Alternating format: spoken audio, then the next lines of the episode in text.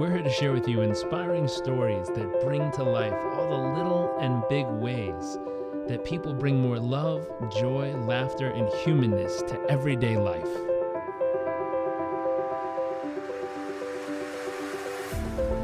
Our focus is the hunt for those little moments that refuel the human soul and reminds us what life is really all about.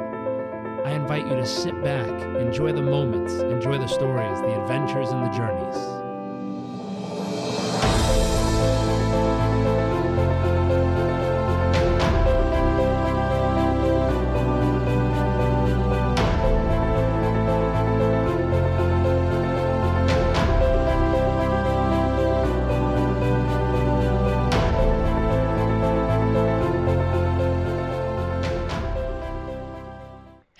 Welcome back to What the World Needs More of. My name is Jairek Robbins. I am your host for today's episode.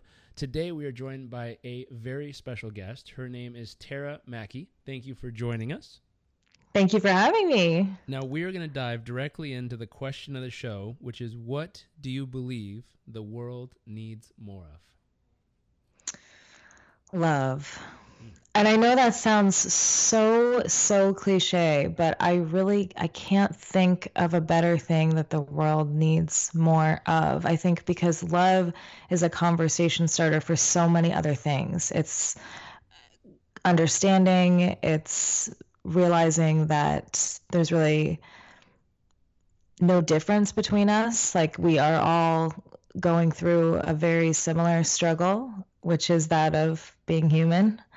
And um, I think the more love we show one another, the easier it becomes to to have gratitude in this world. And then the more gratitude you have in this world, the easier your life becomes. The easier your life becomes, the more you can help others. And I think that's sort of the point that we're all trying to get to. Hmm, I love that. And how do you bring that to life in your own personal journey each day? So I'm very lucky to be able to do a lot of things that I love every single day. So every day I I write and I make music and I share those things with people. Um, and then I create art, you know, like music videos around those concepts. And for me, it's not about just putting more stuff into the world. Um, I also make organic beauty products. I do so with intention. Everything that I make is something that is sort of a solution to a problem that doesn't um, have a solution yet. So I love music. I love like pop music. I love new music. I'm always trying to listen to not not even what's out now, but what's coming out. Um, and for me, the idea was I really needed to make conscious music because I felt like everybody was saying the same thing. And it didn't really matter what they were saying. The song was going to get stuck in your head anyway. You have the right beat, you have the right melody. Um, somebody's going to like the song, but you don't have to drop sponsorships and say the same thing every single time. So for me, it was about bringing a consciousness back into music. Like, make a great song, but make it about you know how true wealth is inside all of us. And you know we don't need all this stuff that all the other artists are telling us that we need. And so everything that i try to bring into the world is with um, with love in that i want people to feel like they have and they are enough already. And that maybe you know this other thing that they can bring to their life whether it's a you know product i've created or a book I've written or music they can listen to makes them feel like they are enough and that's that's okay. Hmm. I love that. What would you yeah. consider to be your wow factor? Like what makes you uniquely you? Um, I think I'm I really sort of embody and put out everything that I've been given, which I think a lot of us struggle to do. I know I struggled to do it for a really long time. I have a science background and I was, you know, I worked regular nine to five jobs for a long time, like everybody else. And then um, I was really inspired in 2011 after a lot of tragic things in my life had sort of culminated to a, a boiling point. I was really inspired to do what I knew that I was put on this earth to do, not what my parents wanted me to do or what school told me to do or what society told me to do, but what I knew I was born to do. And I've just been doing that pretty much every day since, and somehow it's miraculously worked out. Um, I think because once I, I put the faith into it um, and really believed in myself. I mean, once you believe in yourself, everyone around you is going to believe in you. Like, I just realized pretty quickly that that was the secret that I had been missing all along is that I had been doubting myself and my true capabilities. And every time I'm able to make something and it looks the way that it looked in my head and it feels the way that I thought it was going to feel and it does what I thought it was going to do and other people like it, that's validation to me that we're all worthy. And as long as you're doing what you feel like your God, universe, given talents are, that's going to lead you to really great places. Hmm, I love it take us into one of those moments. What's a moment that helped you? So so you you got the belief in self. You started connecting with it. You started really going for it. You know, what was that transitionary moment like, or what are one of the moments where you knew it was really working? Um, I love that question. Um, so I my the catalyst for my whole journey started when I came cold turkey off of 14 daily medications that I had been taking, many of which I'd been taking for over half my life, for 11 years since I was a teenager. Um, I did this when I was 24 years old, and um, I did it after a suicide attempt. And I realized that you know, I, I, needed to start thinking differently. That I had gotten here because I had been thinking in a mindset of helplessness. And I knew that I was more powerful than that and more empowered than that and more intelligent than that. And I feel like if you've gotten here, like if even if you're say listening to a podcast like this, right? You've gotten to a place in your life where you you want to be empowered. And the only difference between wanting to be empowered and being empowered is is believing in yourself. And so I really just kind of cut the bullshit and realize I first of all I had nothing to lose, right? The worst thing that could happen is if I go off this medication that I it doesn't work and I have to go back on it.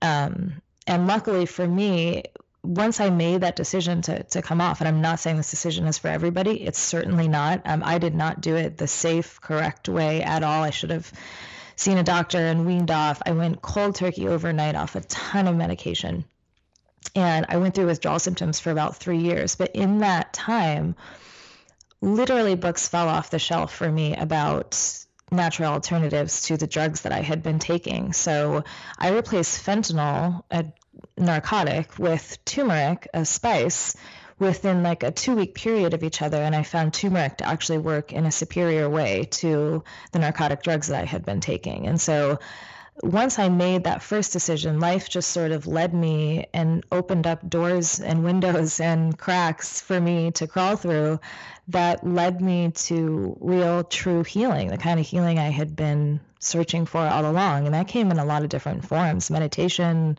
walks, hikes, um, like time spent alone, time spent with friends, letting go of toxic people, like it, you know, eating the right foods, figuring out the right supplements. It came in so many different forms that, um, but that moment definitely was was the catalyst. And when I realized it was working, um, was probably you know just a few weeks after I started was when I really started to see that these things I was replacing my drugs with and replacing my bad habits with were actually serving me, were actually doing the things I wanted the drugs to do all along, were actually doing the things I wanted those relationships to do all along. And then I was meeting people who were handing me more books that were helping me and leading me in the directions and telling me that I was brave for what I was doing and that I could do more. And um, I'd never been around people like that before. I'd never allowed myself to hear those things and but but those first moments were were definitely some of the most important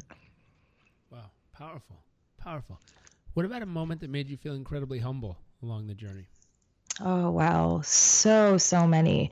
Um so after I made the decision to come off all my drugs and I'm moving out to California from New York and I'm on a road trip and I'm super empowered and literally nothing can stop me and there's no way I'm going to turn around and go back home. You know, there's I'm not going to spend another winter in New York. There's no way in hell there's you'd have to move heaven and earth to get me back there. Um, I got a phone call from my grandparents. Now my my biological parents were drug addicts and alcoholics. I um, saw my mom overdose when I was six years old. My grandparents got custody of me by the time I was seven. So my grandparents raised me, my grandmother and grandfather, my mom's parents. And um, I got a call from them when I was in Arizona. I was a state away from California. Um, that my grandfather, my adoptive father, had stage four cancer. Mm. And it stopped me in my tracks. And the first thing I asked them was, Do you want me to come back home? I mean, but I mean, they've they literally the first diagnosis they gave him six months to live, and then they started to do tests, and the test came back rare, unknown. They don't know how to treat this thing. They don't know what it is. So they were very supportive of me. No, go to California. Like, do what you're here to do. But I went home probably two weeks out of every month for two and a half years until he passed away.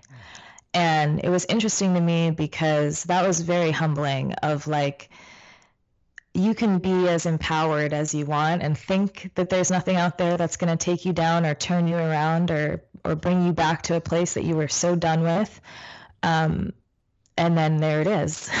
Um, and it's the one thing you could never really imagine. So it taught me to always sort of um, you know but but still do your dreams. Like i honestly feel like you know he surpassed that six month diagnosis and um, partially because of science and doctors and medication and love and support from our family. And i think partially also because you know i did i was living a dream that he was very proud of and wanted to see me continue to do um, and that really gave me a great perspective on what the quote unquote right thing to do is in, in a time like that. You know, sometimes all your parents really, really want from you is to do what you know is best for yourself.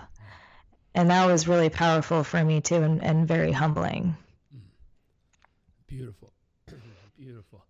What about what about an awe-inspiring moment? Mm. Oh, there's been I honestly feel like every moment since the moment I decided to take my life back after my suicide attempt, I'm just in awe. Like I honestly, I've been able to like do so many beautiful things that it would almost be impossible for me to pick one. Um, especially now, I mean, I just feel like so much that I never dreamed of has been accomplished. Like even when my, you know, to having my first book launch at Barnes and Noble to literally like a week ago, you know, being in Hawaii to celebrate a friend and um, being able to travel and being able to make music and put the things out there that I'm able to do and really was feel like I was given a second chance. I think the things that really stick out to me though are what I hear from other people because of because of what I've been able to do since my second chance. Like when other people come up to me and tell me their stories, that's really amazing. Um, I had a friend, he's a friend now, but he came up to me during a book launch and just told me that my first book, Cured by Nature, he had given to his mother when she was diagnosed with cancer. And based on what she read in the book, um, combined with other, you know, lifestyle changes that she was inspired to do because of the book, she had cured herself of cancer. And those kind of moments really, really like, I feel like that's the stuff I'll be thinking about when, you know, I know it's kind of my time to go, however many hundreds of years from now that is. Um, because those moments are like, wow, I actually feel like I gave somebody else a second chance as well. And those are really, those have been very powerful for me. That's beautiful. Beautiful. What about your greatest fear? Oh, my greatest fear is for sure not having the time to do everything I want to do, right? So, like, I've also, you know, I haven't had the easiest life. I've lost a lot of people, and a lot of people who were very young or in a tragic way when it was before their time. And I think my greatest fear is not not being able to stick around for everything I want to do. And so I try to not ride too many roller coasters or jump out of too many airplanes because I really I value this life a lot and I value um, the idea that that uh, you know we're all put here for a reason and we have a contract to fulfill uh, sort of a karmic contract and i want to give back and put out as many beautiful things into this world as i possibly can. Love that. What are you most excited about for your future oh um, i'm excited to reach a lot of people. So like that's my biggest goal and and a lot of the stuff that i'm you know it's not profit driven because it's stuff like you know music where you make like 0.001 cent for like every stream. It's like it's not stuff that's going to make me a ton of money. I mean it might one day but it's um it's the idea that i want to make people feel worthy and and better about whatever they're going through right now because we're all going through something and um I really want to give people hope in every form. And that's what I'm really excited about is just to reach more people, have more conversations. Um, I talk to strangers like every single day, and that's the most exciting thing to me is when people reach out to me and they say, you know, I read your book and it really changed me, or your music's been on my playlist for a month, and you know, I'm going through a, a really tough time right now, and it's really putting me in, in such a better mood, or I'm having dance parties every morning to it, or I use your products, and you know, my this is my skin six months ago, and this is my skin now. Like those are the kinds of things that I'm super excited about, is just to learn more and be able to do more. Very much love that. That's cool. Thanks. So we're going to transition to the second segment of the show. We call this the nuts and bolts. This is the mm-hmm. tactical, tangible, practical, immediately applicable and applicable kind of advice from you to everyone who's listening, all those wonderful people out there. Mm-hmm. And, and so the first question here is where do you currently spend the majority of your thoughts and time and life each day right now? Um, honestly, right now at home. Um, I've I've worked really hard to build a life and a sanctuary that I really feel like I can grow in. And I've been traveling a lot, so um, it feels really good to just be able to to come home. And i encourage everybody to do the same thing. I talk to so many people who are frustrated in life because of what their home situation is and i know it's not always that easy or possible to change it but i feel like always having it as a goal to work towards having a very to see your home as a sanctuary and a place of peace and somewhere that you can rest and relax and also get a lot of work done is very essential to mental health. And I, I've realized that recently, and I'm, I'm really trying to make it as much of a sanctuary as I possibly can. Yeah, I love that. Yeah. Now, what is one of the keys to your success in that? My success in creating that life? sanctuary, uh-huh, creating, uh, creating, that, that sanctuary. Um, you know, I honestly feel like I don't compromise anymore with where I decide to live. Not that I will blow all my money on where I'm living, but that I will set intentions when I'm looking for a place to live. And um, I don't settle on the place until they've it's met those intentions. And that's not i don't even think that's a place of privilege. I've started to do that a really long time ago when i had almost like nothing when i was spending like $350 a month on rent. And i would set these little intentions of i want to find a place with a porch or i want to find a place where i can garden or i want to find a little house that's near a hiking trail. You know it doesn't have to be extravagant. It doesn't have to be i want a pool and a and six bedrooms um, but setting the intentions of what you want your place to look like. And even if you can't move, doing something that makes it feel more like home in the place you're currently in, decorating in a certain way or turning a room into like a little library or something.